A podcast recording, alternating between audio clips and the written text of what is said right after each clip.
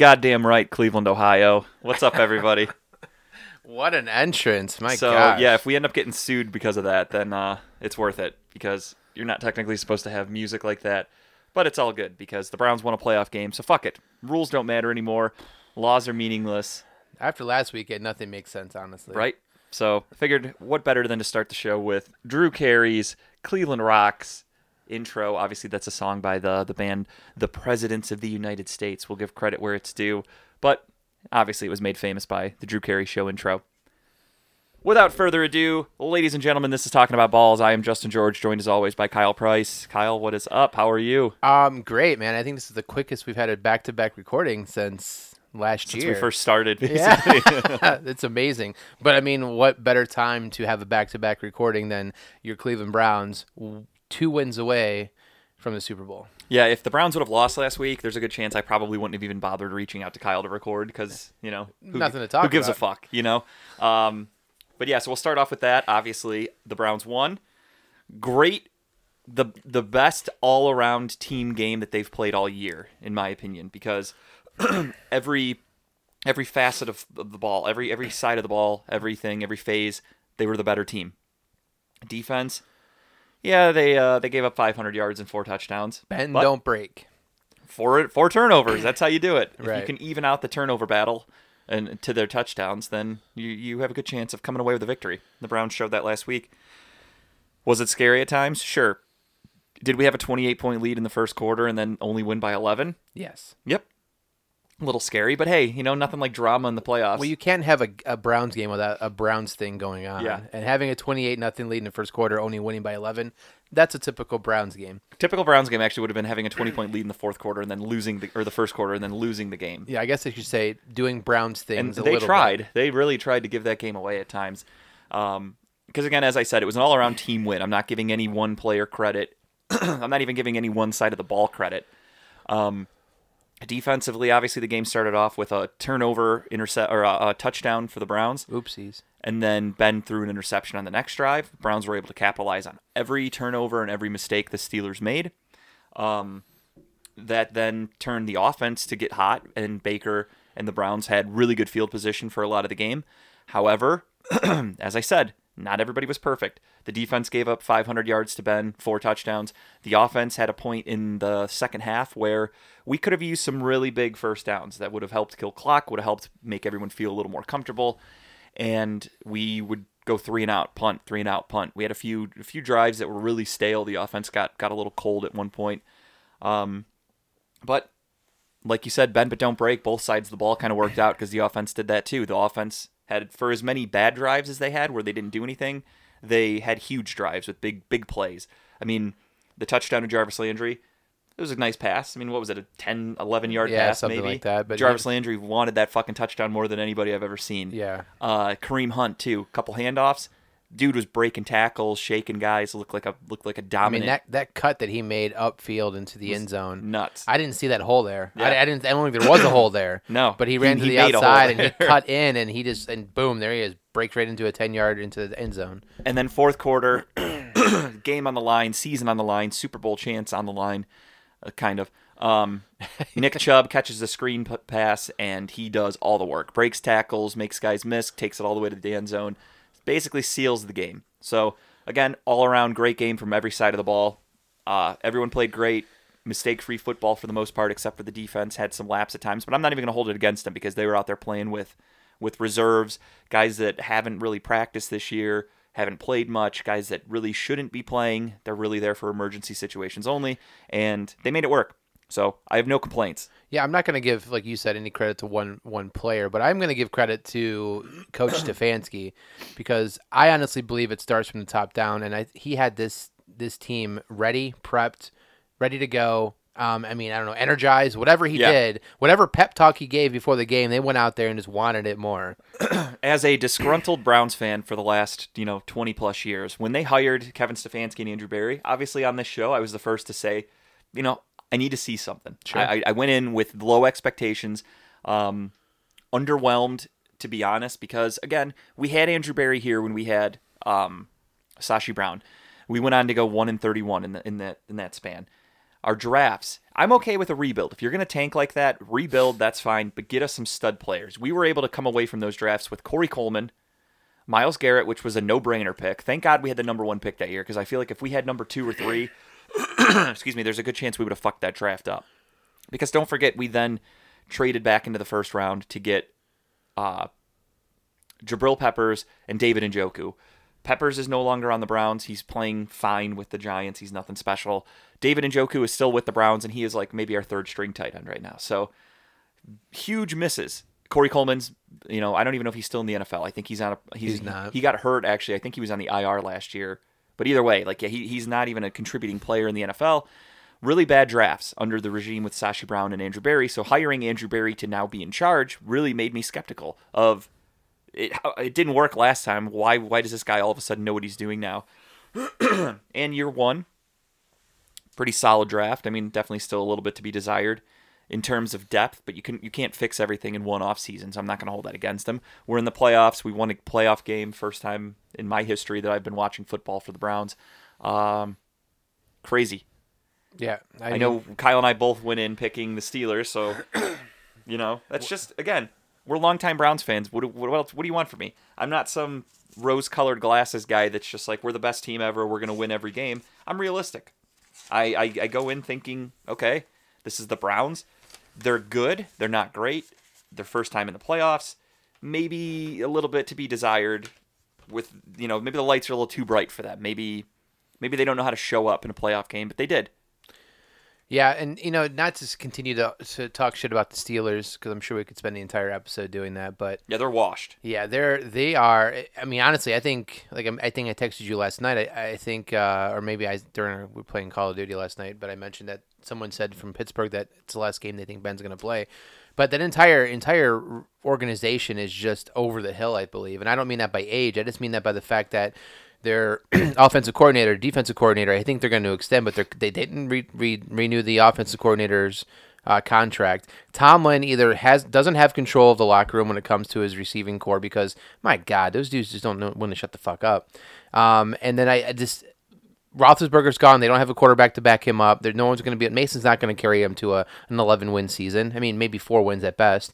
Their defense is getting older, and I don't know. I don't. I don't see them being much of a challenge for the next five five years, maybe. Not just saying this as a Browns fan, just saying this as an overall football observer.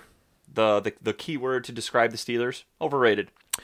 Yeah, biggest started off 11 and 0. Sure. and everyone was kind of like, "Oh shit!" Like I, I remember I had people at my work and like friends and everything that were like, "Oh my god, the Steelers are legit. They might go undefeated this year. Look at their schedule." And then they, I kind of watched some of their games, and I'm like, you know, they're barely getting by, beating people. Like they almost pissed away a bunch of leads in the in, during their 11 and 0 stretch. Then they go to Dallas. They played Garrett Gilbert, which Browns fans probably are the only ones in the world who knew who the fuck that guy was because he he was our practice squad player for us a couple years ago. He uh he almost led the really bad Cowboys team to a victory over the Steelers, and that's when I went, okay, this Steelers team's not very good. They're just getting lucky in certain situations.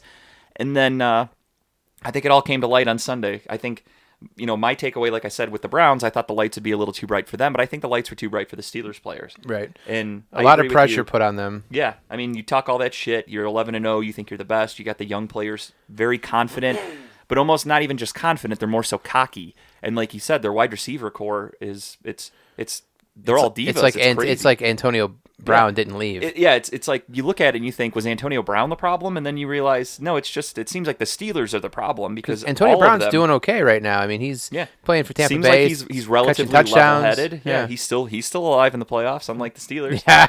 Um, but, But yeah, and then what- you know after the game you have Chase Claypool still talking shit, saying the Browns were disrespectful and they didn't have class. If they won with class, he wouldn't talk shit. And then people are showing all these videos of Chase Claypool taunting players, talking shit during Right. games after they win. He's talking And shit. And then the picture of Baker. Baker who went to the sideline after Fist the game was him. over, and fist bumped both him and I believe uh, Juju, Mm-hmm. saying good game. But guess what? Quarterback didn't have the audacity to go and shake the hands of our quarterback. That'd be the one and only Ben Roethlisberger, who Well, I literally mean, sat on the bench and, and he cried. went out there as a 45 year old man, seeing possibly the last of his NFL career. Uh, beaten man, four touchdowns, four interceptions. Basically, he's the he's the full reason the Steelers lost that game. I mean, 1,000 percent. Sure.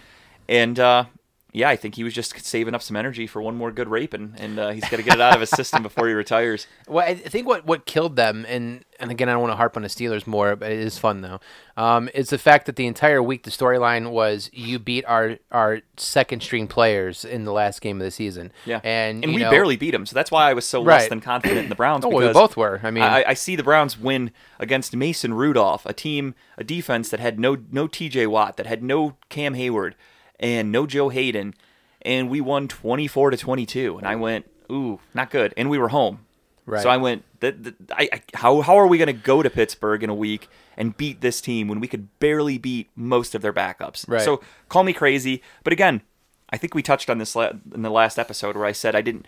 I don't want to make excuses for the Browns or sound like a homer, but part of me was thinking that Stefanski called kind of a basic, vanilla, almost preseason style game plan in Week 17 because He knew he knew we might in- be playing yeah. the Steelers next week. So you don't want to tip your hand and show them all your mo- uh, all your plays and like what you're comfortable with and what's working. Because teams change. I mean, obviously, we played the Steelers in like week six or whatever, and they beat the shit out of us. I think Baker had ten completions. for, like, thirty-eight seven was it? yeah. yeah. Baker had like 10 completions, barely had double digits. Um, I mean, we got smoked. It was embarrassing. We, we didn't even stand a chance. Obviously, we had some injuries that week. Uh, Nick Chubb didn't play, and he's a huge, I mean, he's a game changer. Let's be honest. He's one of the best running backs in football. So having him in week 17, he looked very fresh. We talked about it last week.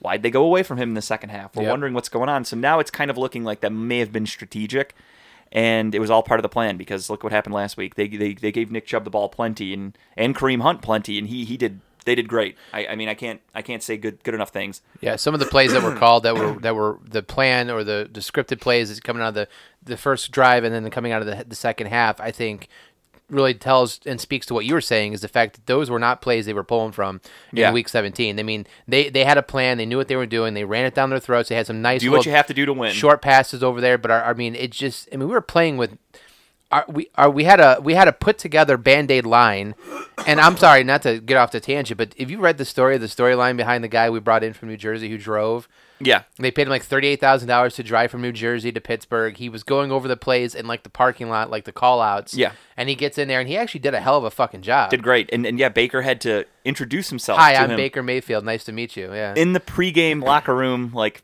get you know everyone getting ready, gearing up. People had to go introduce themselves to this guy. He had to come in and start, and he or, or come in and play. I'm sorry, and he did great. and I, I was listening to you. I, Joe Thomas was on the uh, on a morning talk show this week, uh, speaking. I think it was Ken Carman. Um, and he was he was going over basically saying, you know, that that speaks that his play speaks volumes to Jedrick Willis, who speaks huge volumes to Joe Bitonio because the entire season Joe was saying that I, I almost guarantee every single play or every drive this year, Joe Bitonio has been calling out stuff for Jedrick Willis because he's a rookie, helping Yeah. him where to be at. So with him not being there, that lies on Jedrick Willis helping out this new guy calling out where he needs to be at. So that speaks volumes to the maturity of what you have in your left tackle right now and where he's growing and helping that guy out because look what he did. He didn't allow any pressures on Baker. He had a couple nice pan and he's going against what? Cam Heyward, wasn't he? Yeah, I mean, I mean they were mixing it up. So yeah, he's gonna But at times still, I he's mean- going against Cam Heyward. At times he might be having to having to block T.J. Watt. Right. You know, there's there's no joke on that defensive line. And one thing, I mean, like you said, all the credit. If I am going to give praise to one specific like f- faction of the offense or of the team in general, it's that offensive line. Like you said, it was makeshift. We What lost. was the stat you threw out this week that you, you put out in the Pro Football Focus tweeted out that the Browns were the only team since Pro Football Focus has been doing their grading system, the only team that ranked number one in rushing off uh, rushing protection and, and uh, passing protection ever. That's crazy. They're the only team that ranked first in both. Usually, you have a really good run offensive line or a really good pass blocking run Right. offensive line. Never great at both. I mean, good at both for sure, but Browns were the only team they said to ever ranked first in both, and that's that speaks volumes to the coaching staff, uh, to the development of these young players. For those of you at home that like to correct Kyle when he gets names wrong, Sorry. Jedrick Wills. Sorry, Wills, Sorry, You said bad. Willis a It's few okay. times, and it, it- right. I let you finish. I didn't interrupt. Sorry, I, I get excited in my thought I'm process. getting better. I get excited in my thought process and keep going with it. But yeah, Jedrick But yeah, so Bill Callahan, the offensive line coach, he's a he's a veteran. He's known for being good, for for really turning things around. And look at what he said with this offensive line. Like you said, we have Jedrick Wills, you have Joel Bitonio, who's obviously the veteran. You have J.C. Tretter, who's the veteran. You you plug in Wyatt Teller, who's pretty young and raw, and Yeah. he turned out to be one of the best, uh, arguably the best right guard in football. If he didn't have a couple injuries, I think he would have been All Pro, first team. Uh, and then a right tackle, obviously the big signing was Jack Conklin. And I, I wasn't skeptical about that signing. I just kind of thought like, eh, that's a right tackle. Like, you What's know, it gonna do for us, yeah. And he was a first team All Pro. So shout out to Jack Conklin. And he's another one that ended up getting hurt on Sunday. He had a little hammy Is issue. he, is he back? I didn't even look at the injury report. Is he back? I mean, you know what is? Uh, I'm not positive to be honest. I think he was. I know he didn't. Pra- yesterday. I know. I know he didn't practice on Wednesday or Thursday. I don't Yeah, I think. think yesterday he may have been limited. I don't know if they've officially given him a designation. To be honest, I haven't seen anything, or at least I must have overlooked it. But uh, but yeah, shout out to that offensive line, uh, the plug and play guys, because you're without even your your top backups. Your number one backup swing tackle slash interior, you know, reserve is uh, Marcus Hubbard. He was out. Um, and then your other backup Nick interior, Harris. Nick Harris, the rookie. Yeah, he's too. he's on IR also. So you're going with Kendall Lamb, and you're going with uh, don't even remember his name. Yep. Hans or something. Sure. Hence, you say it. A, a guy named Hens, I think, Yeah. was with the shirts they were. don't even remember make. his name. Uh, but yeah, this guy came in because I remember I'm sitting there watching it. Our buddy Dan came over and watched the game with me, and when he comes into the game, Dan even looks at me and he's like, "Who's that?" I'm like, "Honestly, I don't know." and it turns out I wasn't the only one who had no idea who he was. His own teammates had no idea who he was. So that just shows you, like you said, all the credit goes to Kevin Stefanski, Andrew Berry putting this team together, the way they can plug and play players, pick guys up off the street that can come in and contribute right away. Obviously, a lot of work still needs to be done on the defensive side, the secondary, especially the uh, linebackers, also. But like There's- I said, Rome, Rome wasn't built in a day.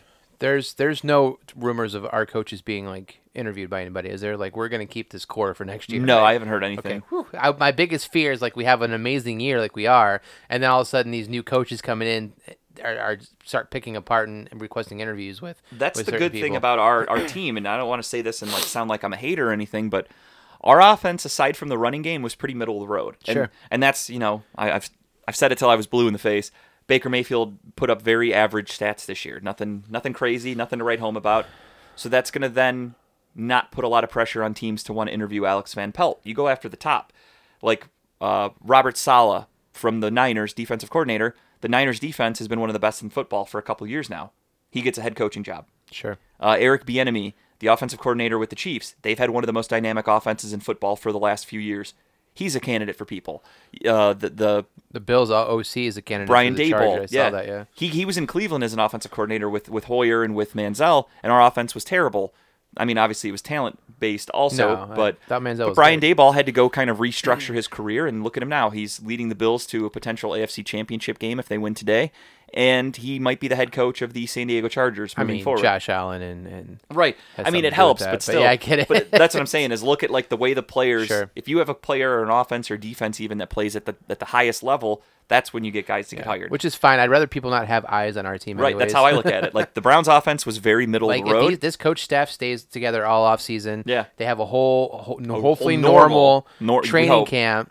Um, I, I'm I'm I'm excited about what could be next year. Now I say that, and we're gonna come out and do like a, a five and whatever next year. But It's whatever. possible. Never say never. But uh, but yeah, Joe Woods. I mean, our defense was trash all year, but again, I think a lot of that has to do with talent, not scheme, because we have been a bend but don't break defense. We've given up a shitload of yards, but we've also come up with huge turnovers in crucial times. And and last week was a testament to that. We had game kind of on the line. Pittsburgh had the ball. They were rallying. They were making a huge comeback. And Ben throws a horrible pass to Takitaki. Was that a horrible pass by Ben? Was it a good defensive call? I don't know. We'll, never Taki know. Takitaki had to go up a little bit for that one, didn't Yeah. he? Yeah. Oh yeah, he had to make Yeah. a move, but that's Yeah. what I'm saying. Was that just a great? Was Takitaki even in the right position? You know, I don't we'll- think he knew where he was at. We'll never know. He What's saw hap- a ball and he We'll never know what's going on. But the Browns' defense was less than than great, so that means Joe Woods is safe from getting any head coaching calls. And the only way a guy can take another job with a different team is if he gets a promotion. There's no other higher position than defensive coordinator unless you go to head coach. So I think we're safe there. We're safe there. Again, the offense was mediocre. Run game was great, but I mean the run game was great the last couple years because of Nick Chubb. So Alex Van Pelt, I don't think is going anywhere. I don't even think they've been requested What about the interviews. offensive, offensive line coaches who?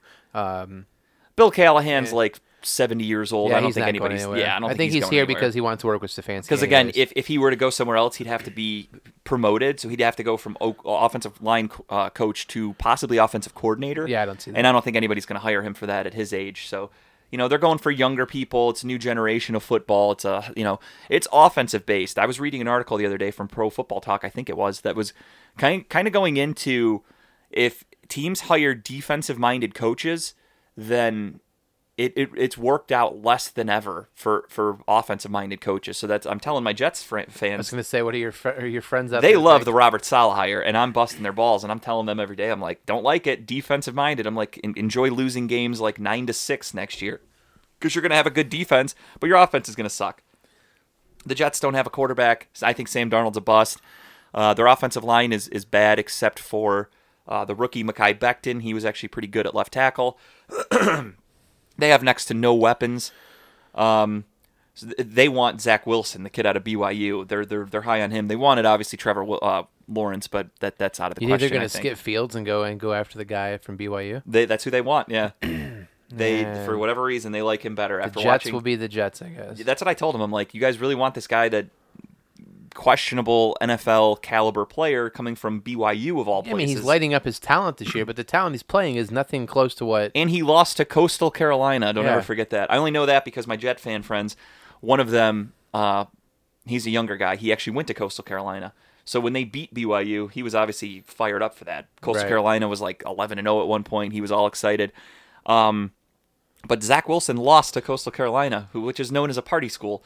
So I'm like, you really want that? You think that guy's going to come to New York and dominate the NFL with a defensive-minded coach Yeah. running probably a zone blocking, you know, run offense like Kyle Shanahan runs? I'm guessing they're going to be similar because I think, I think his OC is going to be a coach from the Niners, if I'm not mistaken. He's taken one of their offensive assistants.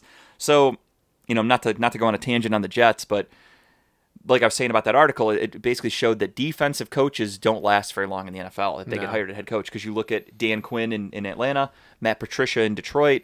Um, I can't remember his name, the dude that just got fired in Jacksonville, Doug Marrone. You have all these defensive minded guys who get shit canned because the NFL is an offensive based thing. Yeah, you got to be putting up 40, 45 points a game. And the reason they put that stat up, I don't remember their the defensive coordinator's name, but they were talking about Sean Payton. Sean Payton's an offensive minded coach. Their defensive coordinator in New Orleans, I can't even think of his name off the top of my head. I'm sure I would know it if I heard it, but he uh the, the Saints have one of the better defenses in the NFL. He got zero sniffs for head coaching position because the NFL just doesn't want defensive coaches. Right. The Saints have one of the, honestly one of the better defenses in football. Nobody's even interested in the guy because they're like, well, it's the Saints. They're an offensive team. People don't even think about him as a defensive team. Right.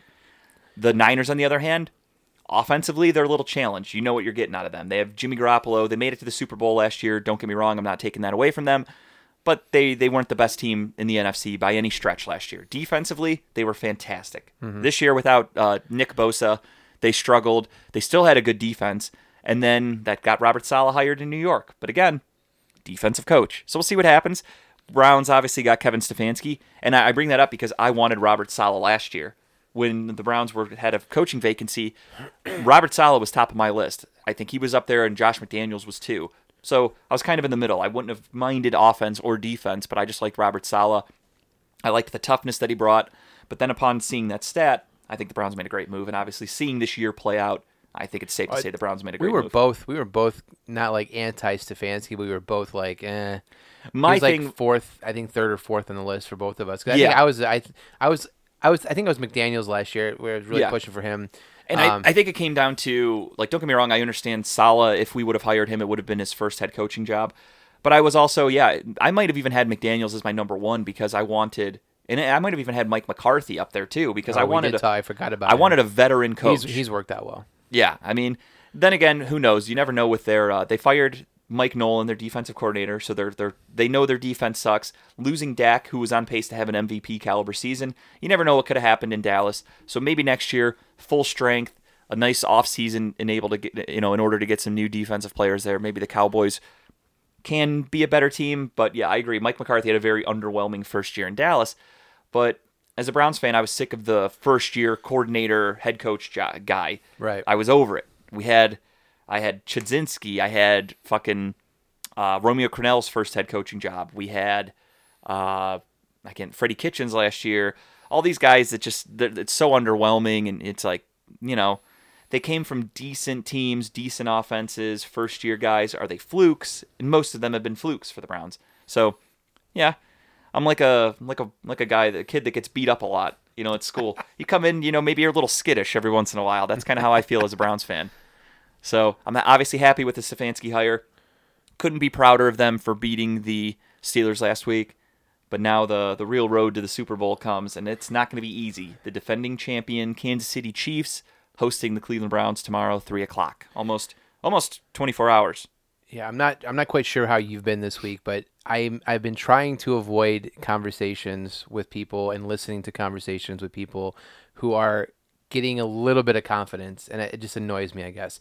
Like, and Yeah. maybe that's just who I this who we are. But at the same time, when anytime I'm listening to the radio, like I was listening to the afternoon show, and it's like they're talking about.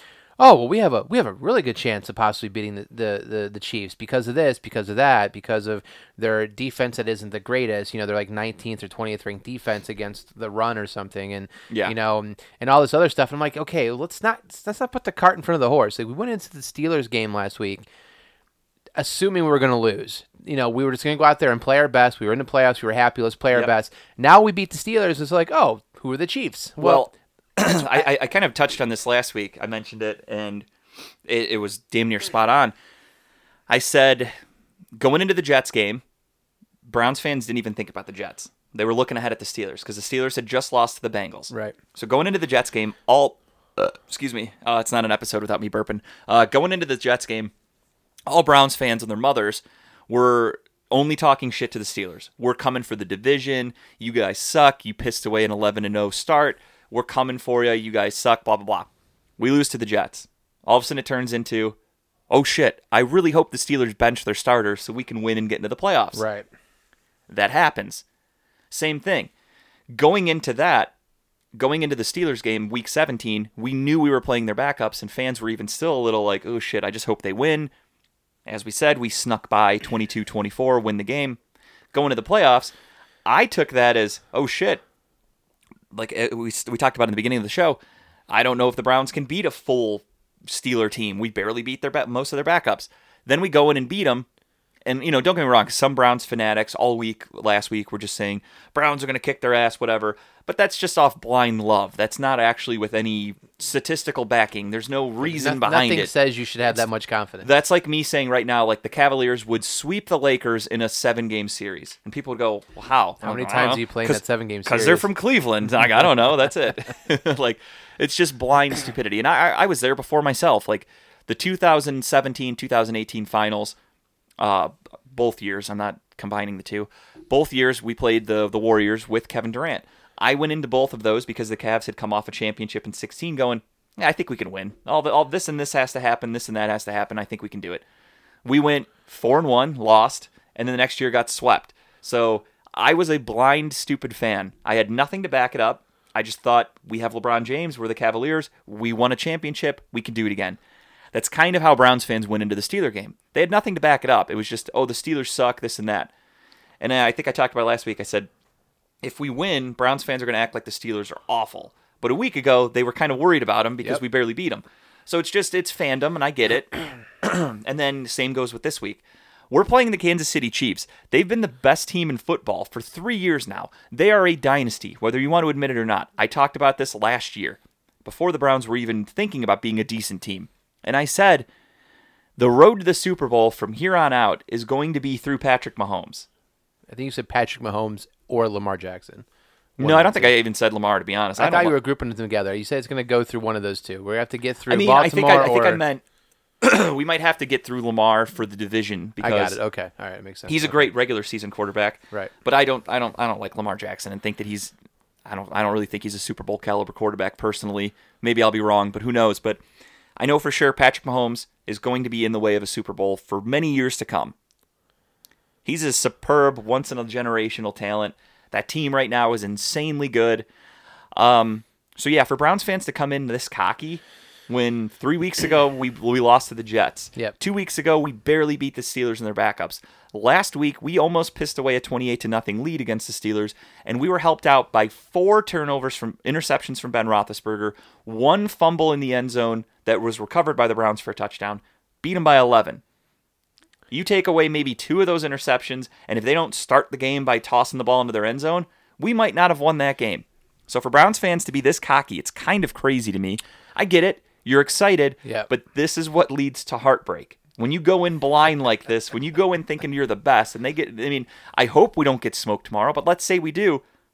Where's your confidence going to be? Are you going to be? Are these people going to be the same ones that last week were talking shit all week? They're running their mouth about the Chiefs, and then maybe tomorrow they're going to start going, "Oh, we got to cut this guy. This guy's got to go." Like they're going to be overly irritated. You're gonna you see know all I mean? the you're gonna see all the trade Baker and Oh, yeah. and fire Stefanski stuff you know, coming let's say out Garrett and doesn't have a sack tomorrow. It's going to be, oh, Garrett's oh, overrated. like, you know, crazy shit worst like that. first round pick ever. Or if we give up a couple sacks, it's going to turn into like, oh, I thought this offensive line was good. Like, we're playing a Super Bowl team. Like, this is a different level than the Steelers. This is a different level than than the fucking Jets a couple weeks Right. ago. Like, you know what I mean? This is it's, this is it's not night sa- and day. It's not saying that the Chiefs are not beatable because if you look at what their their season was, now some people might argue that the Chiefs didn't play, you know, their full potential every single game because Yeah. there's a lot of close ones they had this year. Oh, for sure. Yeah. Um, and some will say, you know what, that's different. It's playoffs. They put it all out there for the playoffs. I mean, you break it down by that. I mean, they, they do have a beatable defense. Their defense Yeah. isn't the greatest. No. But they rely heavily on their offense to just score more points than you. Yeah. Um, so you're you're going to score on them. I don't think it's going to be a shutout by any means. I think the Browns are going to score touchdowns. They're going. I think Hunt and Chubb are going to eat. They're going to get their yards. Baker might have a touchdown or two. But the problem is, is what's your defense going to do? Yeah. Who are you going to stop? Who are you going to slow down? You know, that's where I'm going to be nervous. I'm we're going to give up. I'm, I'm I'm saying it right now. And I'm, I don't know throw my prediction out, but we're at least going to give up 30 some points to these guys easily. And the other thing too is I think the the Chiefs' game plan, and, and it's a smart one. I think I, we can all see it. They're going to score quick. That's just what they do. They're they're a good offense, and, and we saw last week Ben Roethlisberger drove the Steelers down to multiple touchdown drives God, within minutes. Within like yeah, less than two minute drives, like the three play, eighty yard drives, touchdown, quick quick shit. That's with Ben Roethlisberger, who we all agree is aging, who's not as good as he once was. That's not the Chiefs. The Chiefs are way more dynamic. So if we if we're giving up one and a half minute touchdowns to the Steelers, imagine what the Chiefs can do. But with that being said, I think that's the Chiefs' strategy. It's going to be get in there, score quick, make the Browns have to play catch up with you, and that's going to take the ball out of out of Chubb and Hunt's hands. And that's I think that's their game plan. And I said it all along, and, and I I don't want to sound like I hate that I have to say this every week, but it's just realistic. You have to, uh, you've had to say it every week this entire season. I really have. Not to sound like a Baker hater, I think if you take away the run game, the Browns, I don't think with Baker Mayfield just leading the charge only, I don't think we can beat the Chiefs. Yeah. And it's not a, not a knock on Baker. I also just think it's a, it's a talent thing on offense. I don't think Landry, Higgins, and Donovan Peoples Jones are the same caliber of Tyreek Hill, Mecole Hardman, and Travis Kelce, and Le'Veon Bell, even catching stuff out of the backfield for the Chiefs. I don't think our offense is even close to that caliber. So that's that's all I'm saying. It's not a knock on Baker. It's just I've always said if you take away the run, the play action, that's what we're great at. That's gonna that's gonna hurt our offense. That's all I'm saying. Not a knock on Baker. I don't want to hear it from people You should just get tattooed on you, not a knock on Baker, because you say it all the fucking. because you know that's the other thing too is like last week Baker had a good game against the Steelers. how many people came at you last week? I didn't even ask. You. Actually, not many No? to be honest, because I think they also understood that like Baker had a good game, but he didn't do anything like amazing. He, as I said to start it off, the the, the touchdown to Jarvis Landry was like a ten yard slant. Yep. Jarvis Landry did all the work. The touchdown to, to Nick Chubb was a, a screenplay, and Nick Chubb did all the work. So Baker Mayfield's three touchdowns. I even think the touchdown to Austin Hooper, he was wide open. Yeah. So I mean, those are just easy. he should have had a second touch on the Hooper right off his chest. Yeah. Fucking catch Well, no, because that's the other thing too. People tried to bitch about Hooper, and and you know it was another. Well, what, the guy was in front of him. Are you talking about the, the ball got tipped. Yeah, I get it, but it still hit him in the chest. Yeah, but at, at full speed NFL, when a ball's coming Right, at you and it I gets get it. tipped, that deflection, no one has the reflexes to Sure. catch that. He's his hands are right here for the ball, and then a split second, it's down like it's Right. lower. No one catches that in the NFL. That's that's a tough ball. In in in slow motion and on a replay, that was one of the arguments people were saying. They were they were bitching about how Hooper dropped that. And I was like, well, it's not it's not considered a drop by the NFL Right. because the ball got tipped. It changed its its movement. Trajectory. So yeah, there's nothing Hooper really could have done. I don't But what, blame what him did that. Baker do last week? He managed the ball. He didn't turn it over. He got the ball down the field when he Kareem Hunt to. got multiple touchdowns on the ground. Our run game was established. Our Yep. play action was working. And again, Baker made easy, smart throws. The, the, the, the, the weapons did the rest. They did the work, which is great. I'm not knocking anybody for that. It's just Baker's not Patrick Mahomes. And I understand that. I'm not saying he needs to be, but I just want Browns fans to understand that he's not Patrick Mahomes because they put him on that same pedestal. And that's where I get into arguments with people is that people act like Baker's the second coming of some great quarterback. He's a he's a good quarterback. Sure. But that's that's kind of it right now. He hasn't shown me that next level of oh shit, he's gonna go out there and fucking take a game over. Mm-hmm. He hasn't done that yet, not once in his career. Well, he did against Tennessee and Cincinnati. He kind of went out there and Even then, uh, Tennessee, the, the the Bengals game, he started off with an interception right off the rip, All right, from there though, put us in a hole. Then yeah, then he did it. But again, Mm, you're playing the Bengals, who had the number one pick Well, I'm last just year. saying so they're they're not known for being good. He he took over in the game. And the he Titans- take over. The Titans, he only had a good half. Because remember, we almost uh, pissed that game away too because okay. we couldn't move the ball in the second half, which that's on Baker also. Yeah, if he gets credit for the first half, he gets blamed for the second half when we almost blew that game. He also fumbled the ball in a costly situation against the Titans. it slipped. Yeah, it slipped right to the Titans. Um, back to the point that you were talking about with the, the the wide receivers. The good thing for the Browns this week is we do get back a lot of people. Yeah, we're this team. getting Denzel Ward's back. We're getting Kevin back. Johnson back. Um, We also obviously Joel Bitonio. we also who's, we get someone else back on defense too. I thought.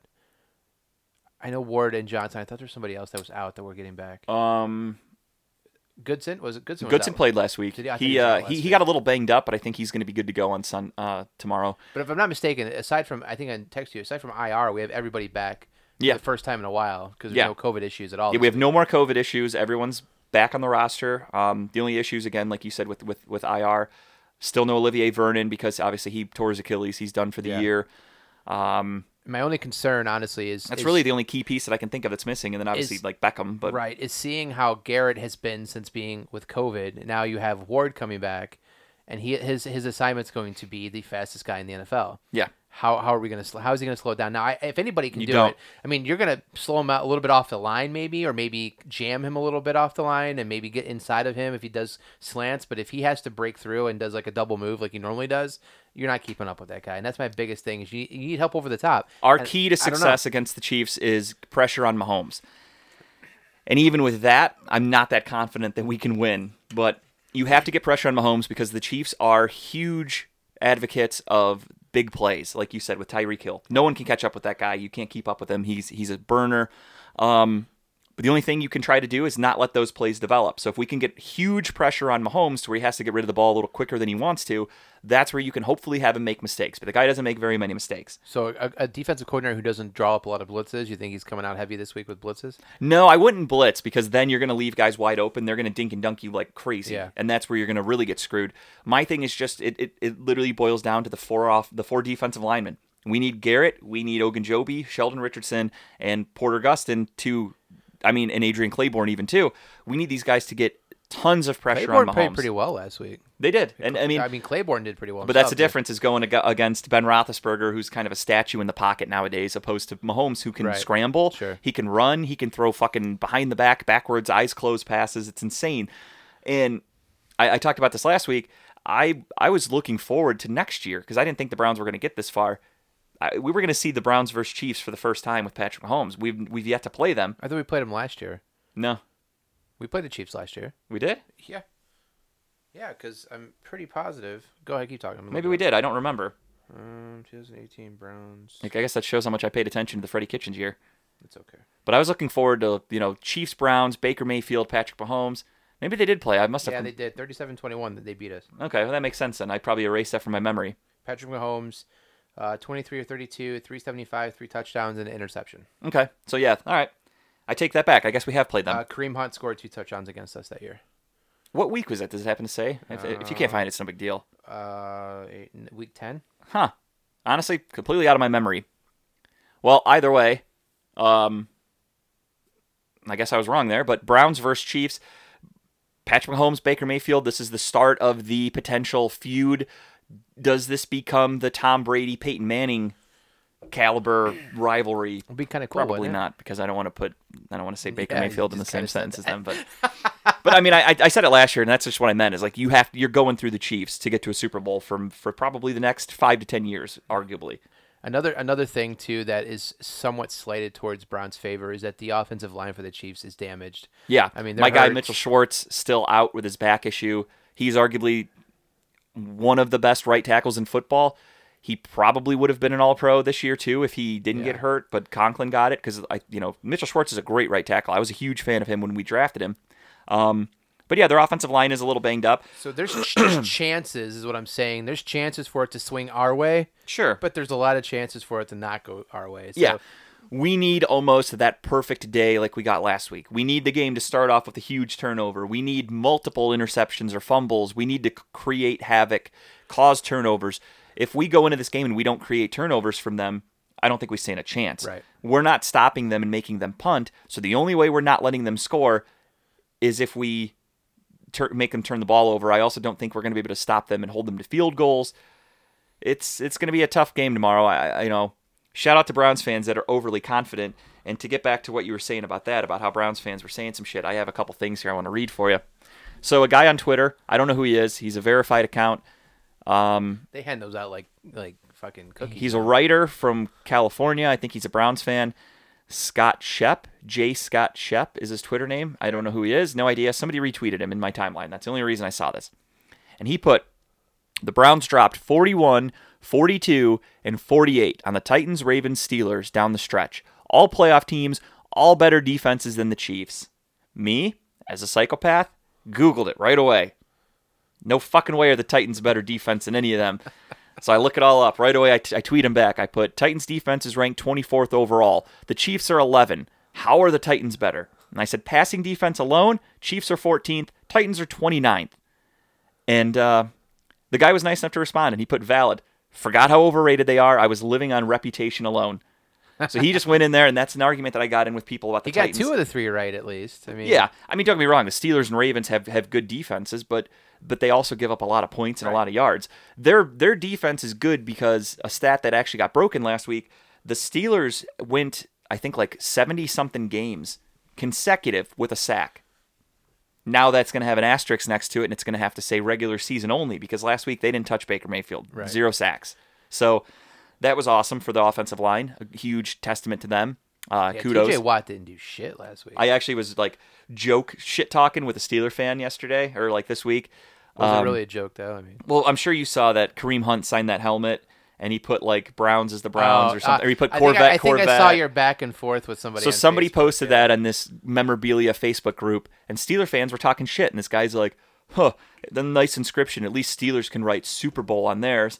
And I said, "The only guy on your fucking team that can write Super Bowl is Ben Roethlisberger, and he sucks, and he's retiring." So I'm like, "You can keep that Super Bowl shit to yourself. You haven't won one since 2009. Not one player on your roster has a Steelers Super Bowl ring except for Ben." So we go back and forth a little bit, and the guy's just like, "Do you think you're gonna beat the Chiefs?" And I'm like, well, "I'm not saying that. When did I? When did I have that confidence?" I'm like, "They have to play a game on Sunday." I'm like, "You know what team isn't playing Sunday? The Steelers." And I was just roasting this guy, and then, uh, but towards the end there, he, uh, I forgot what he said. He said something stupid about, uh, fuck, I don't even remember. Maybe it was a different guy that I was getting into an argument with, but we were just bitching about that, and like, I, I said something about I'd be. I said you're not thinking straight, and I wouldn't either if the only Watt brother to show up was Derek on Sunday. Yeah, you got that first down. And he really didn't have a whole he didn't really have a whole lot to say after I told him that because you know you got TJ Watt who could potentially be the defensive player of the year and the guy didn't do shit last week. I think he had like 3 tackles. One tackle for a loss and that's about it. No sacks for the entire defense. Again, huge huge testament to the offensive line and the coaching. Um but yeah, so that's going to be the thing this week. Got to do the same thing. You got to protect Baker. We can't turn it over. You can't give them extra possessions. You have to try to make them turn it over, which isn't easy because they don't do it often. right. The Titan, the, the Chiefs don't turn it over. Patrick Mahomes hardly throws interceptions. Um, so it's not going to be easy. I am not going into this super confident.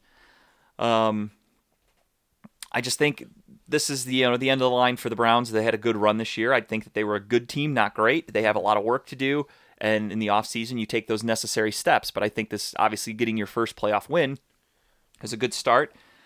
Uh, so I guess we could do our Browns prediction early. We won't do the rest of them. We'll go over it. But I figure we've talked about it enough, and I think people are pretty.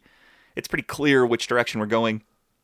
Obviously, without further ado, I'm I'm picking the Chiefs to win That's- tomorrow. Unfortunately, I didn't see that coming. yeah, right. Um, what's your score predict though? Our defense is pretty bad, but it's the playoffs. I don't even know what the weather's going to be, so I'm not even going to look it up. I'm going to go on blind guessing here. I'm going to actually say it's not going to be as bad as we think. I'm going to go 34 to 24. So you're giving the ten point. Yeah. Um, yeah, I'm gonna go Chiefs as well. I honestly think they're gonna drop like thirty some plus. I'm gonna go thirty. No, I'm gonna go 40. 40, 40 27 Chiefs. See, I think that they're going to have a little respect since it's not like college, it's not a rivalry. Uh, I think they'll get Well, off the last time Patrick had this kind of a high hyped up game, Baker didn't lay off the pedal.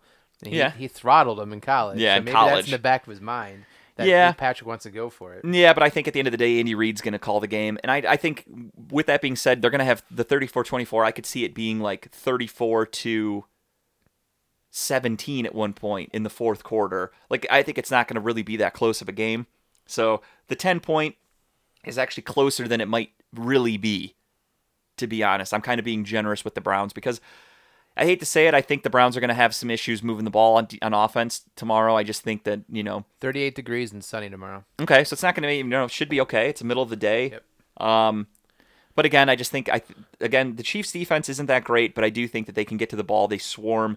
Their secondary, uh, the Honey Badger, he he gets to the ball more than anybody I've ever seen. He's so fucking quick and uh, athletic. Frank Clark, great defensive lineman. They've got an, just an overall good team. They've Um, got people in places where they need to be, kind of like the Browns. They have people And in the other thing, too, is- to. Re- I, I always say this because look at the look at the Ravens prime example. A regular season team is not the same as a playoff team. Yeah. You know what I mean? If that makes sense.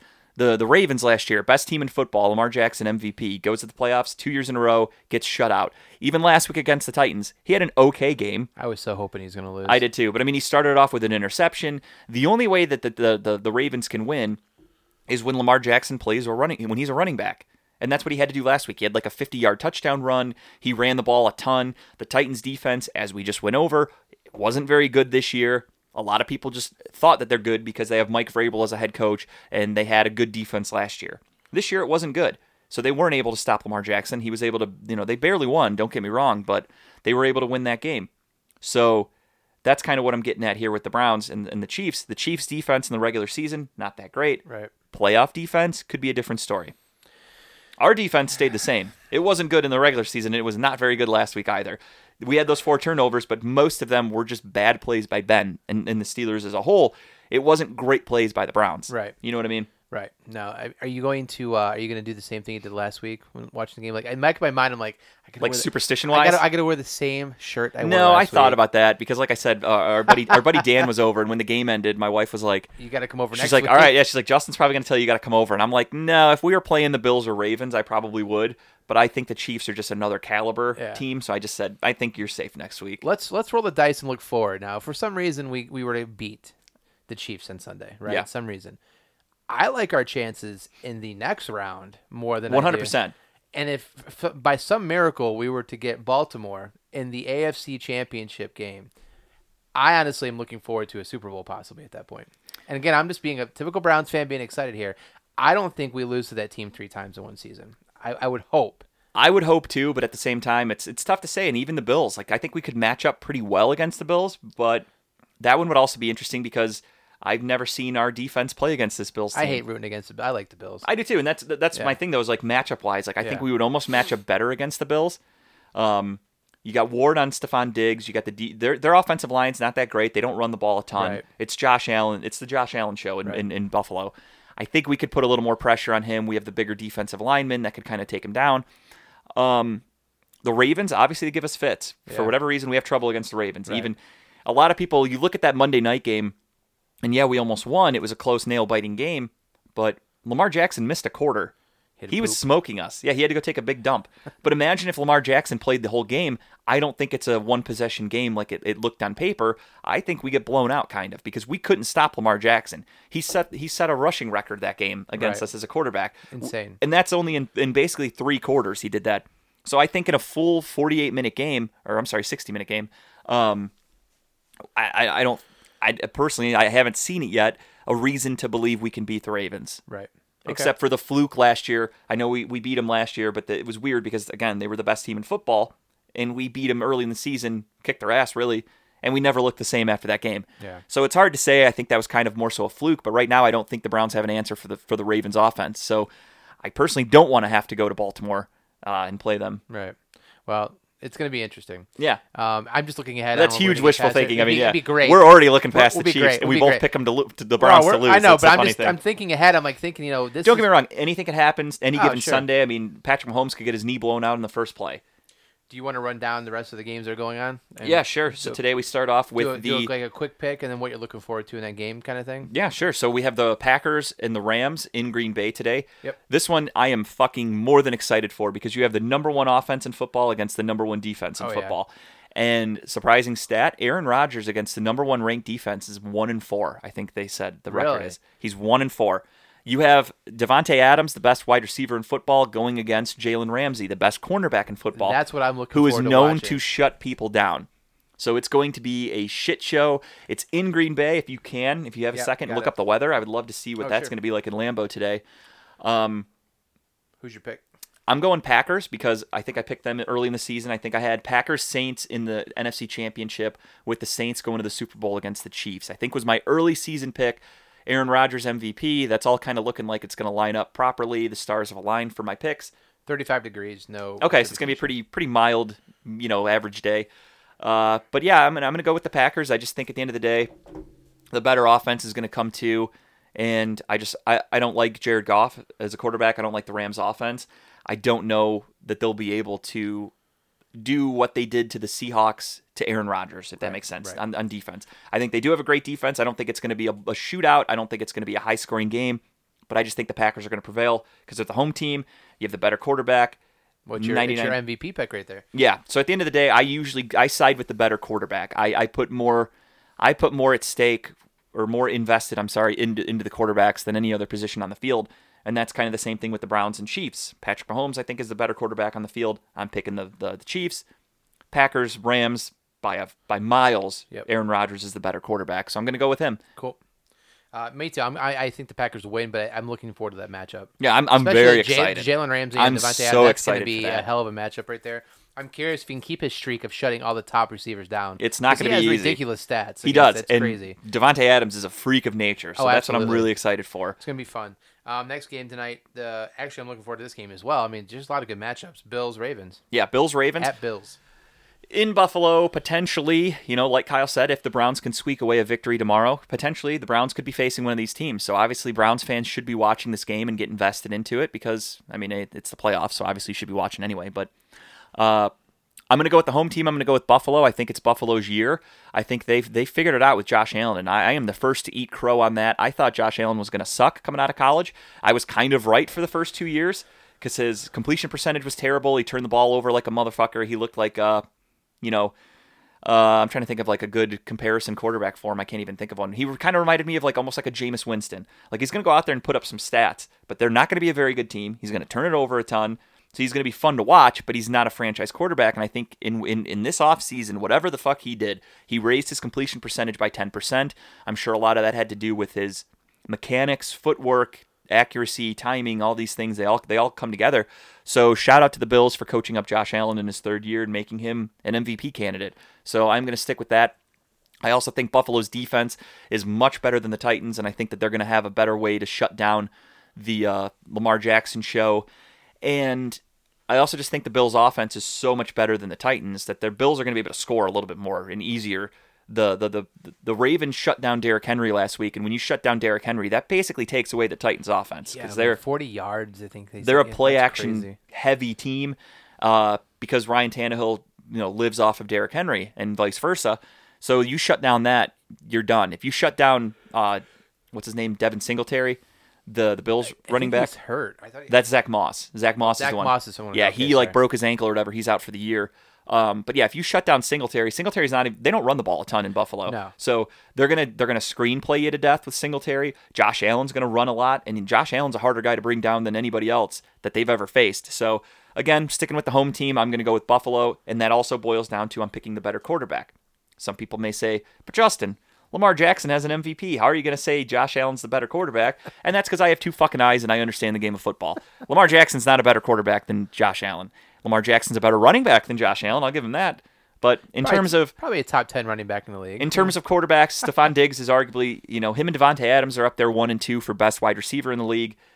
I'm putting my money on the Bills. I didn't see Stefon Diggs coming into the into Buffalo and doing what he's doing and be and being such a team player because you the storyline in Minnesota was He's a he's a a cancer. trouble- he's a troublemaker. Get rid of him. He's the he's the problem in Minnesota. And they get rid of him. I mean, it worked out. Justin Jefferson's replacing him. They went younger. They went, you know, Sure. almost better talent. But you at, his, see at him this no early. issues in No, none. Buffalo with him. Nothing. Him and Josh Allen, I think, are best friends. And you know what? That could also be a testament to some people just need a change of scenery. Maybe he actually was an issue Sure. in Minnesota because there were a lot of behind the scene things. I mean, you saw Adam Thielen with all his quotes last Right, year. right. So it seemed like where there's smoke, there is fire. But maybe going to Buffalo was just him like, you know what? He has bad blood with some people in Minnesota. It's time for a fresh start. Yeah. It's like Antonio Brown. Antonio Brown was a cancer with uh, Tampa Bay. He goes to the Raiders. He's a cancer there, fucks them up. And then he's out of football for a little bit, goes to Tampa Bay. Haven't heard a peep. Nope. And I think that has a lot to do with change of scenery. If you get the right coach, the right teammates, Tom Brady, I'm sure took, as they said, he took Antonio Brown under his wing. He lived with him for a little bit. I mean, what better than that? And that's what happened with Right. Diggs and Allen. I think Right. those two got close. Josh Allen's kind of guiding Stefon Diggs of like, hey, this is bigger than all of us. We want championships. Let's stay focused. Yep. And it's working. Yeah. So Hell of a season for him. I mean, he's. I think he had the most catches this entire year. I think he had the most yards for a wide receiver. Yeah. Because Kelce was right behind him for receiving yards, and he had the, he broke the tight end receiving yard record. Kelce did, which is another. We He, didn't even he was the first to 100 receptions this year, I believe. Though. I think so, yeah. Yeah. But But we didn't even talk about Kelce. We have our linebackers. not gonna suck. talk about Kelce We have nobody yeah, to stop well, him. So that- that- remember remember that name because you're going to hear it a lot I, tomorrow. I I just think. hope he takes pity on his uh, his, his hometown. He will uh, after team. the game. Yeah. um, and the final game is the History Channel uh, game between Yes. uh, Tom Brady and uh, Drew. Yeah, we have uh, Colonel Mustard taking on. it's like God it's, damn. we have the Civil War going on in New Orleans. Do the Saints go three and zero against the Tampa Bay, the the Tampa Bay Buccaneers, as they Bay. call them, with uh, Tom Brady? It's tough because obviously playoff Tom Brady is a different caliber, but the Tampa Bay Buccaneers almost lost last week to Tyler Heinicke and the Washington unnamed football team. So at home, the Tampa Bay Buccaneers have struggled this year. There were some weird stats that I read that the Tampa Bay Buccaneers were only like one in six or something like that against plus 500 teams this year. Right. And that one win was against the Packers in like week three. I think we talked about that last week. Um, but with that being said, I'm sticking with the Saints. They were my pick for the Super Bowl this year, so I'm not changing anything. Uh, I do think that the Saints defensively have a great team. Marshon Lattimore is known to shut down Mike Evans. That's going to be huge. He's also hurt, Mike Evans. Right. So he's playing at maybe 50% at best. You have him lined up against Marshon Lattimore, who's been known to shut him down even when he's fully healthy. You have the underrated Saints defense. You have uh, Michael Thomas back. You have Alvin Kamara back after being out for a couple of weeks with COVID and all that bullshit. Uh, or well, he played last week, He but played last week. he had a couple Thomas weeks played to- last week too. yeah, but I mean, like they're they're fresher. got it, yeah. Um. So yeah, I'm sticking with the Saints. I'm gonna go with the home team again there. I'm going with the other old guy. I'm going with uh, I'm going with the Tampa Okay, Bay we got our first mix up. I'll have to write these down because Yeah. we actually have a difference. I think uh, I think the Bucks take this one. I, I just think that a Tom Brady playoff Tom Brady is a different Tom Brady. Um, that was my cat. Could have done without that. Little idiot. um, I, I think that uh, Tom Brady in the playoffs is a different breed. Um, and plus, I think he has this small chip on his shoulder that he wants to be. He wants to get back to the Super Bowl so he can do a giant fuck you to the uh, the New England Patriots. Um, but at the same time, I don't, it's gonna be a good game either way. I, I think the offenses are gonna score. I think Mike Evans being hurt is more of a decoy, anyways, because I think Antonio Brown's is kind of on fire a little bit the last couple games. A little bit. So, but again, I'm curious to see what happens. Not against uh, the Saints defense in New Orleans. So I'm, I'm excited for the game. Uh, I, I I think Is that a joke? I mean, are they, are they, I know they've been simulcasting these games on different channels. Are they? They're not really putting it on the History Channel because I No, no, I no, that I was- didn't look so far into it. I thought somebody the whole Nickelodeon somebody made that week. meme because uh, they were talking about how it's like the two oldest quarterbacks. Right, but somebody I mean, joked. the fact that I didn't think Nickelodeon was true too last week. No, that I, I knew that was real. I didn't know that was real because I didn't. I mean, I only watch it on CBS and Yeah. whatever. But when I saw that it was, and that's why I showed you those videos, I'm like, is this a fucking joke? And like, I didn't watch did it, but. I, I told my wife that, and because we, we were talking about it, and I'm like, yeah, they're they're actually playing playoff games on Nickelodeon, and like, like, they have young Sheldon coming on telling people what a holding free is. Freeform was the other channel, which used to be ABC, ABC Family, I think. So Someone did tell me they had Freeform because they had like um they had like a uh, like a Zoom meeting going on on like half the screen, and then the other half was to like explain what's happening. yeah, well no, just people talking. Oh, okay, Well, that would annoy that's the annoying. shit out I wouldn't me. watch that. Right, exactly. But I, is that supposed to get other audiences in? Like, are you bringing the Maybe. kids in? Are you bringing the women in now? Because Well, what I thought when I was telling my wife, no offense to women, by the way. I don't sorry. have kids, and so I can't speak on what they what their attention spans are. But I just assumed, okay, they're putting it on Nickelodeon, and that's because if a kid turns it on on Saturday expecting cartoons, sees a football game, maybe he leaves it for a little bit. I didn't know they were doing the fucking young Sheldon explaining it, which is Yeah. actually smart because maybe a kid's watching it going, what happened, and he's explaining what happened. That's what a holding smart. is, inter, what a what a you know pass interference Yeah, is. that's that's stuff. actually, in my opinion, that's smart because I looked at it as just they're just hoping a kid turns it on and leaves it. And my wife's like, "Do you not know kids and their attention spans? Like a kid's gonna look at that for a second and go, all right, back to my tablet or whatever." Right. But if they're explaining it, maybe the kid is gonna look. right. I hate to say it, football's a violent sport.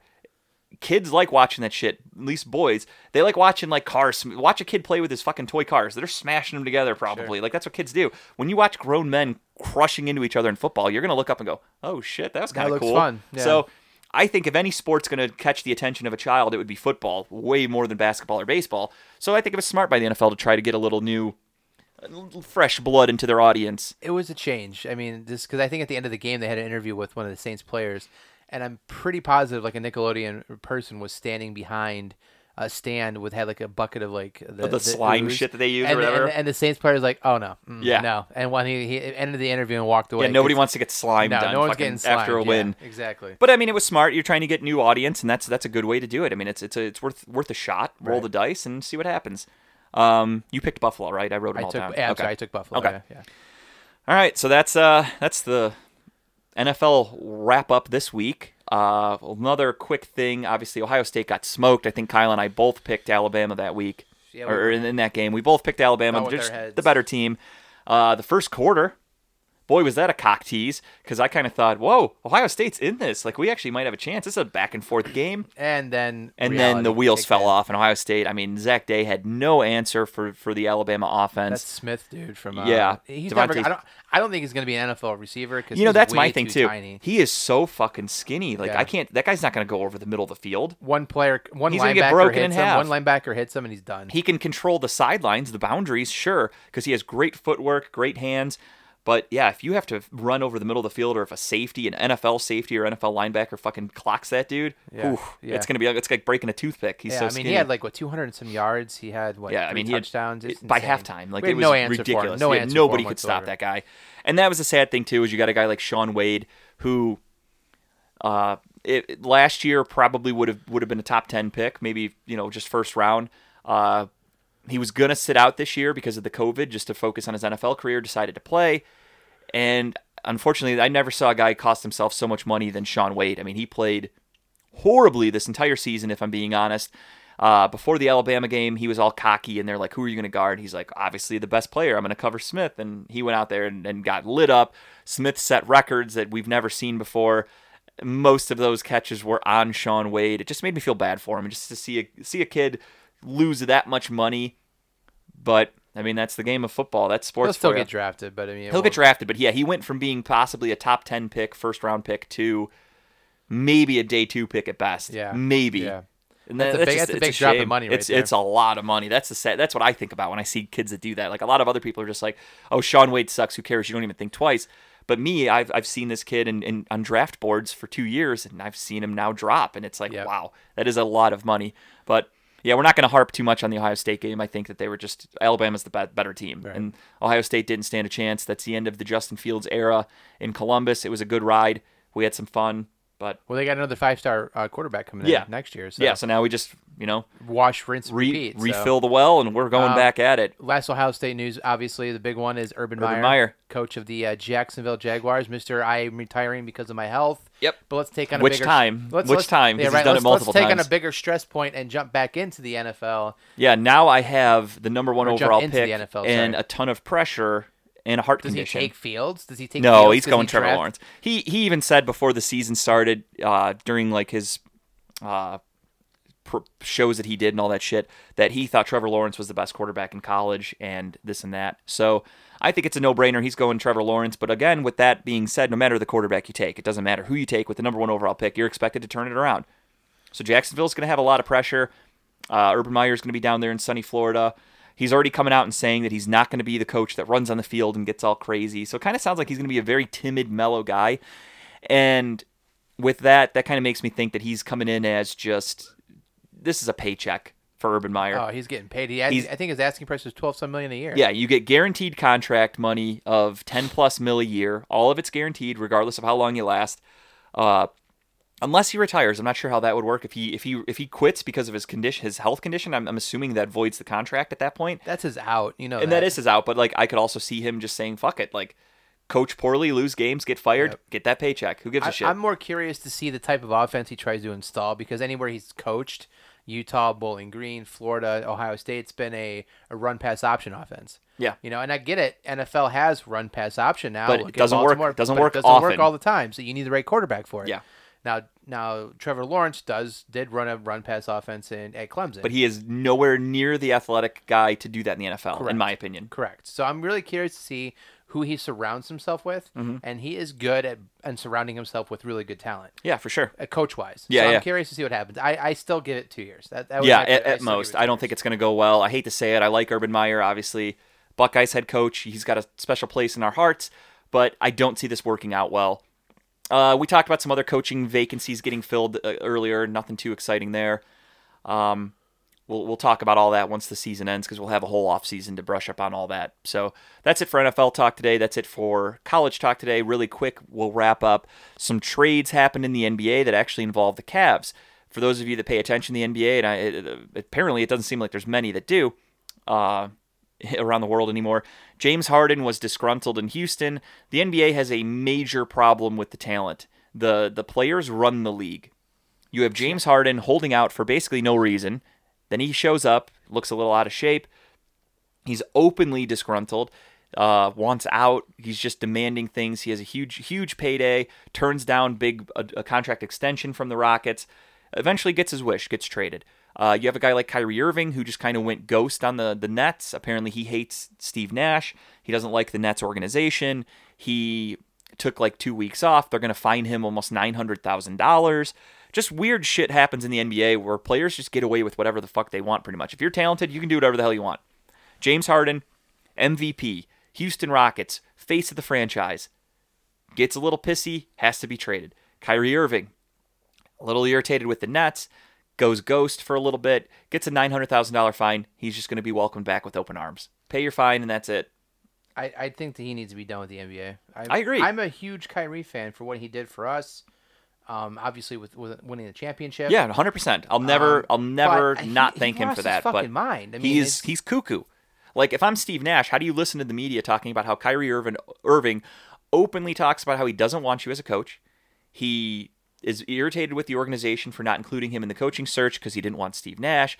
All this other shit. He's he he went missing for two weeks, and they're just gonna say, "All right, pay your fine, come on back." Like, how do you, as Steve Nash, as a grown man, not not bench him or, or suspend him for conduct detrimental to the team, and and make a point of like, you don't act like that. You're a fucking adult. Mm-hmm. So it's just the NBA. The the players run it. I guess that's just how it is. I, we're gonna have to accept that. So James Harden demands a trade, gets traded to Brooklyn with MIA, Kyrie, and, and Kevin Durant. And the Cavs actually got involved. The Cavs were able to get rid of a draft pick that probably would have been in the late 20s, so it meant nothing to us anyway. right. And we got Jarrett Allen, the center from Brooklyn, and we got uh, Taurean Prince, a small forward slash shooting guard from the Nets. Both decent players. Jarrett Allen is getting a ton of praise this trade. People are talking about how this the Cavs got the steal of this draft by taking those players because uh, from what I've heard, the Cavs and Andre Drummond, who uh, I'll be sad when he goes because Andre Drummond is right now our, our best player. He's putting he's putting full effort out there this Yeah, year. I, doing again, I can't watch the games because of my the Hulu Live, but the st- I always look at like the. Stats I, I watch as much as I can. I Like, usually watch the stats afterwards, and when I'm looking at just stat lines and highlights, he's he's putting. I was listening to the game last night at work, and I mean, obviously you saw he put up what do you have, thirty and twenty. yeah. Uh, I got home right around the start of the fourth quarter, so I was able to watch the end of the game. The Cavs were able to come out, come away with the win. But uh, but Andre Drummond on the floor right now because Collin Sexton, Darius Garland, uh, uh, Delly's not a good player, so I don't want to. I don't want to act like Delly not playing is a good player, but we're missing Windler, we're missing Delly, we're missing Sexton, we're missing Garland. Uh, we're missing Kevin Porter Jr. I see they had him on the he was on the bench bench, so he's at least yeah. with the team. That's a good sign. We were without Kevin Love la- still last night, so the Cavs are dealing with crazy injuries. Andre Drummond is is clearly not even close the best player on the floor for us. A lot of rumors say he's getting traded soon because the Cavs and his agent and him can't agree on a new contract. His is expiring at the end of the year. JaVale McGee, his backup, another guy who's really overperforming for us, doing great. Same thing. Contract is expiring at the end of the year. He's in like his 15th year in the NBA, surprisingly. So we're not going to keep him. We're going youth. So we're going to trade him. So Jarrett Allen actually turns into a huge trade because now here's our new center. Right. We started the season with Drummond and McGee, who have both played fantastic, and we're now going to Jarrett Allen in within the next couple of weeks because I assume those two will be traded. Um, Good trade bait though. I mean, they're putting, for sure. I mean, we should get a pretty good haul for those two because you have, assuming a playoff team wants a big center that's going to give you 15, 20 rebounds a night and 10 points at least, Andre Drummond. JaVale McGee, great veteran Role- off role the bench. player. I mean- role player, seven footer, going to come in, going to get his rebounds, going to block some shots. You, can't ask for more. So, yeah, I think the Cavs could get a pretty decent return for those two. It's going to just. JaVale McGee, I'm okay with seeing go at his age and understanding where this team is going. Andre Drummond's only like 26, so he's still kind of young. It's not like he's some old fuck that like Right. we want to trade Kevin Love and we can't because of his contract. Andre Drummond, I want to keep and we can't keep him because we can't get him under contract. So it's a shame. He'll probably go, but again, uh, pundits are raving that Jared Al- Jarrett Allen is the the greatest part of this trade, and the Cavs really came away winners. Right. I'm curious to see what happens with him. I guess what you read, I read a couple things about him as well. Mm. And when I think when the trade happened, I w- I didn't even know what the hell happened. You texted me the one day, Yeah. and said something about the Nets. Yeah. And I'm like, what, what the hell are you talking about? And I started looking into it. And that's when I asked you, I'm like, tell me more about these people because I didn't, Yeah. I haven't had a chance to. I got a I got a text from a buddy that just said, "Oh shit, Harden to the Nets." And I was like, "What?" So I had to see what did they give up. Obviously, you're getting James Harden. You had to have given up a ton, and they did. I mean, they gave up like a shit ton of draft picks. Victor Oladipo ends up in Houston. It was a three team three team trade. get back a future, Technically a four-team trade, I second round pick, right? Yeah, we got a second round, which I mean they don't mean anything in Yeah. the NBA to be honest. So, um, yeah, Victor Oladipo ends up in Houston. James Harden ends up in Brooklyn. A shitload of draft picks end up in Houston, and Jarrett Allen and Taurean Prince end up in Cleveland. So big trade, huge shit. Cavs moving forward. Another thing I'm thinking about, and I don't want to dwell on this much because I mean they won yesterday, so people are I'm sure going to tell me that I'm crazy. I think the Cavs are tanking. I keep seeing you tweet stuff like that, uh, or yeah, I think tweet. And and what what why do you think that? And what do you think they're tanking for? Well, because I think they're tanking because the NBA, we're, we've had some decent drafts. Uh, we're building. That's how you do it in the NBA. When you have a small Right. market team, you're not going to get free agents. You have to build through the draft. And I think Collin Sexton came out and we started playing at a no lie an all star level. I won't say MVP. He was playing at an all star level. He was the number one scorer in basketball. He was like averaging almost 30 points a game. Right. I mean, it, don't get me wrong. It was early, so I'm not I'm not crowning him yet. But he was playing great. Darius Garland was playing okay. Um, Kevin Love came back. We won a couple games. All of a sudden, Kevin Love goes back on the IR. That one, understandable. Kevin Love's always hurt. Yep. Delly got a concussion in the beginning of the season. A lot of people, I saw Sam Amico tweet this the other day. He said, For some reason, I've got this weird feeling that Delly's not going to suit up this year. And I find that hard to believe that a concussion would cost the guy an entire NBA season. Right.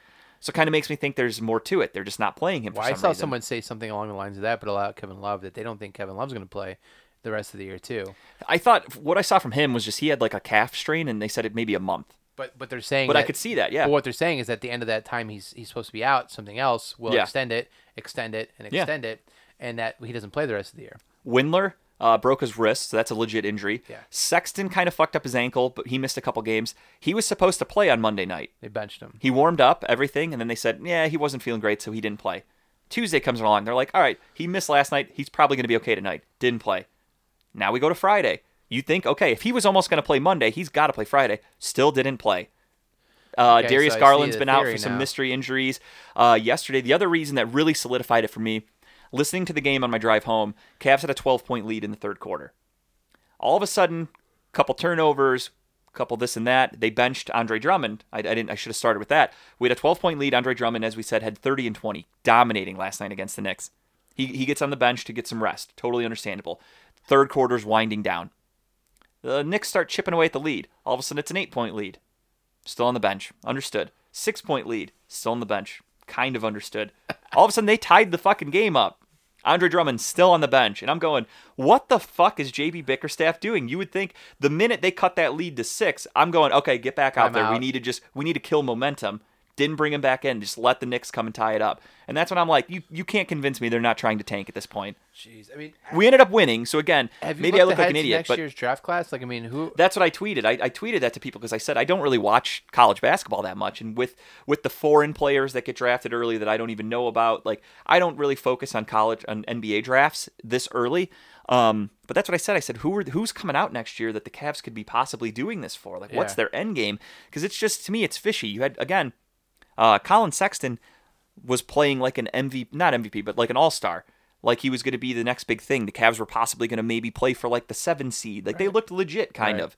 And now all of a sudden, those guys aren't playing anymore. We're playing with guys. Yogi Ferrell. We signed him to a 10 day contract, and the dude played fucking like 30 minutes the other night. Like all these guys are coming in off the street because the Cavs have no one playing right now, and it's like, hmm, I uh, maybe we just have the worst injury luck in sports apparently, Or there's something or there's something going on. on behind the scenes, That's and, and interesting. I didn't have time to look at that. that's kind of how I've been feeling about it. Hmm. Like again, I, I I probably wouldn't have thought this way if Collin Sexton wasn't a last minute scratch on Monday. So he was, like I said, this close to playing, and they're like, "We'll give it a little more time." It's been almost a week now, and he still Wow. hasn't played. So it's like there's something to that. Wow, I didn't even think about that. That's crazy. But I mean, I don't, I don't know. I haven't watched college basketball much this year. I don't know who's coming out. I don't know. Yeah, I- I don't watch it. So I mean, that would suck if that's what they're doing. But I mean, at one point we were like four and two, which you know it's early. oh, we, don't we get all me wrong. made jokes that we were the like number Now one we're in our, we're in our, six and seven. I think our record is lost the last what nine or eight of the last ten, or Something like- six of the last eight or something like that. yeah, it's something crazy. like that. Like yeah, it's just I don't know. It just got me. I, I think it's more so. It could just be me being a fan and just being pissed that the Cavs are losing. Maybe I don't really accept that they're just actually hurt and the Cavs don't. I mean, with all these injuries, the Cavs shouldn't win. So I'm not mad about them losing games without these guys playing. It's just I want to know the reason. And then the other big one, I didn't even mention him yet. Kevin Porter Jr. Yeah, we He- talked about it last time. Yeah, he had but- his off off season issues with the law and, and this and that, and he's just been MIA. The Cavs won't even tell us where he They is. heard you because that's why they Yeah, brought him now back he's on the the bench. But it's like, why isn't he playing? He's a talent. He's not hurt. He had some some legal issues that, from what I saw, have been resolved. Nothing to worry about. And he's still somewhat being punished by the Cavaliers. Is this Right. a punishment? If they're if they're punishing him by not playing him, tell us. That's fine. I understand. Don't leave us in the dark when you have this guy that has a questionable background with with you know possibly mental health issues, with with trouble with the law and he's just nowhere to be seen and you're not speaking on it. That's Right. not a good look. Right. That makes people wonder what the fuck's going on. I tweeted that the other day at Sam Amico actually. I said, "Where's Kevin Porter Jr.? Like why aren't the Cavs talking about this?" And random people just started texting or tweeting me back and they they saw it too. They're like, "That's a really good question. Like the Cavs need to address this." And Yeah. the one guy's like, "I'm worried he's maybe in rehab. Like what's going on? The Cavs aren't telling us anything." And that's like that's the shit that happens with fans. They start to make up these stories and start to wonder And some their of those mind conspiracy wanders. theories get some of it some of it go. exactly Exactly. Some people might start saying Kevin Porter Jr. was in rehab for cocaine and heroin, and all of a sudden people are gonna be like, "Where the fuck did that come from?" Twitter. That's how the shit starts. Come out, nip it in the bud, tell us where he is, why he isn't playing, and then we can move on. Same thing with like Sexton and Garland. How are you about to play an NBA game, and then you still can't play a week later? What got re-aggravated? that's really, it's really getting. it's keeping me up at night. Yeah. I'm pissed. I, I love the Cavs. That's why I you were up love till four last night. I love? Cleveland Yeah. sports. I want them to win at all costs. I want to know why they're not playing. I like watching Collin Sexton play basketball. I'm not the biggest Darius Garland fan, so him not playing, eh, whatever. Doesn't really bother me that much. But Collin Sexton is just that that that, that one to me is like we, we started off way too well, and the Cavs were like, whoa, back that up. Right. So they're like, you're you're gonna sit out for a few weeks. I think what sucks is the fact that we you look at the the team in whole, and if they were all healthy, we have a pretty decent team. Absolutely, we I had, think we have a team that we can depth. compete, that we have, I mean, you have guys like uh, uh, Damyean Dotson, who I'd never really even heard of. Right. He's been bounced around the NBA a little bit. Comes to the Cavs, playing great. I mean, this is a guy that like most people don't even know. He's far from a household name, and he's been playing really well. Then you have another guy, Dean Wade, uh, Dwyane Wade's brother, the white guy. Yeah, Uh, yeah. he, uh, the guy who said, "I hope he has has a better Cleveland yeah, career than Dwayne Wade did." tweeted that. He's like, I hope he has a better career in Cleveland. That was awesome.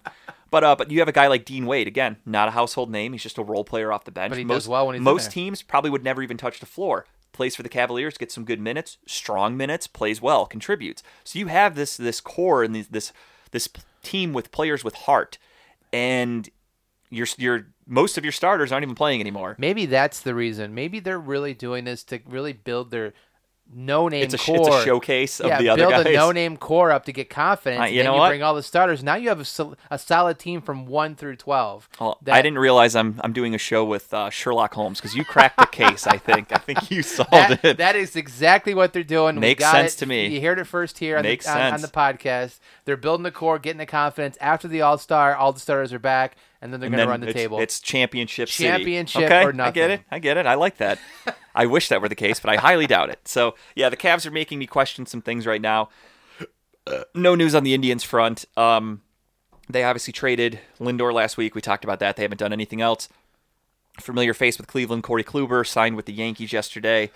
Um, part of me wants. I thought to he was going with the Mets. I really did. I saw the talk. part of me wants to be mad that he went to the Yankees, but at the same time, I read that uh, when he was like working out for for teams to show off like that he's healthy, his uh, his fastball was like ba- maybe maxing out at 90. Oof. And that kind of he was never known for for heat, but still a 90 mile an hour Yeah, but his two fastball max. his two seam, which he's famous for, was still hitting Yeah. 94. He's all about movement, sure, but yeah, Yeah. the to, your your your four seam fastball, you're you're maxing out at at 90, 89 90 miles an hour. They said that's not good, He's especially in New York where you're playing in basically a softball field.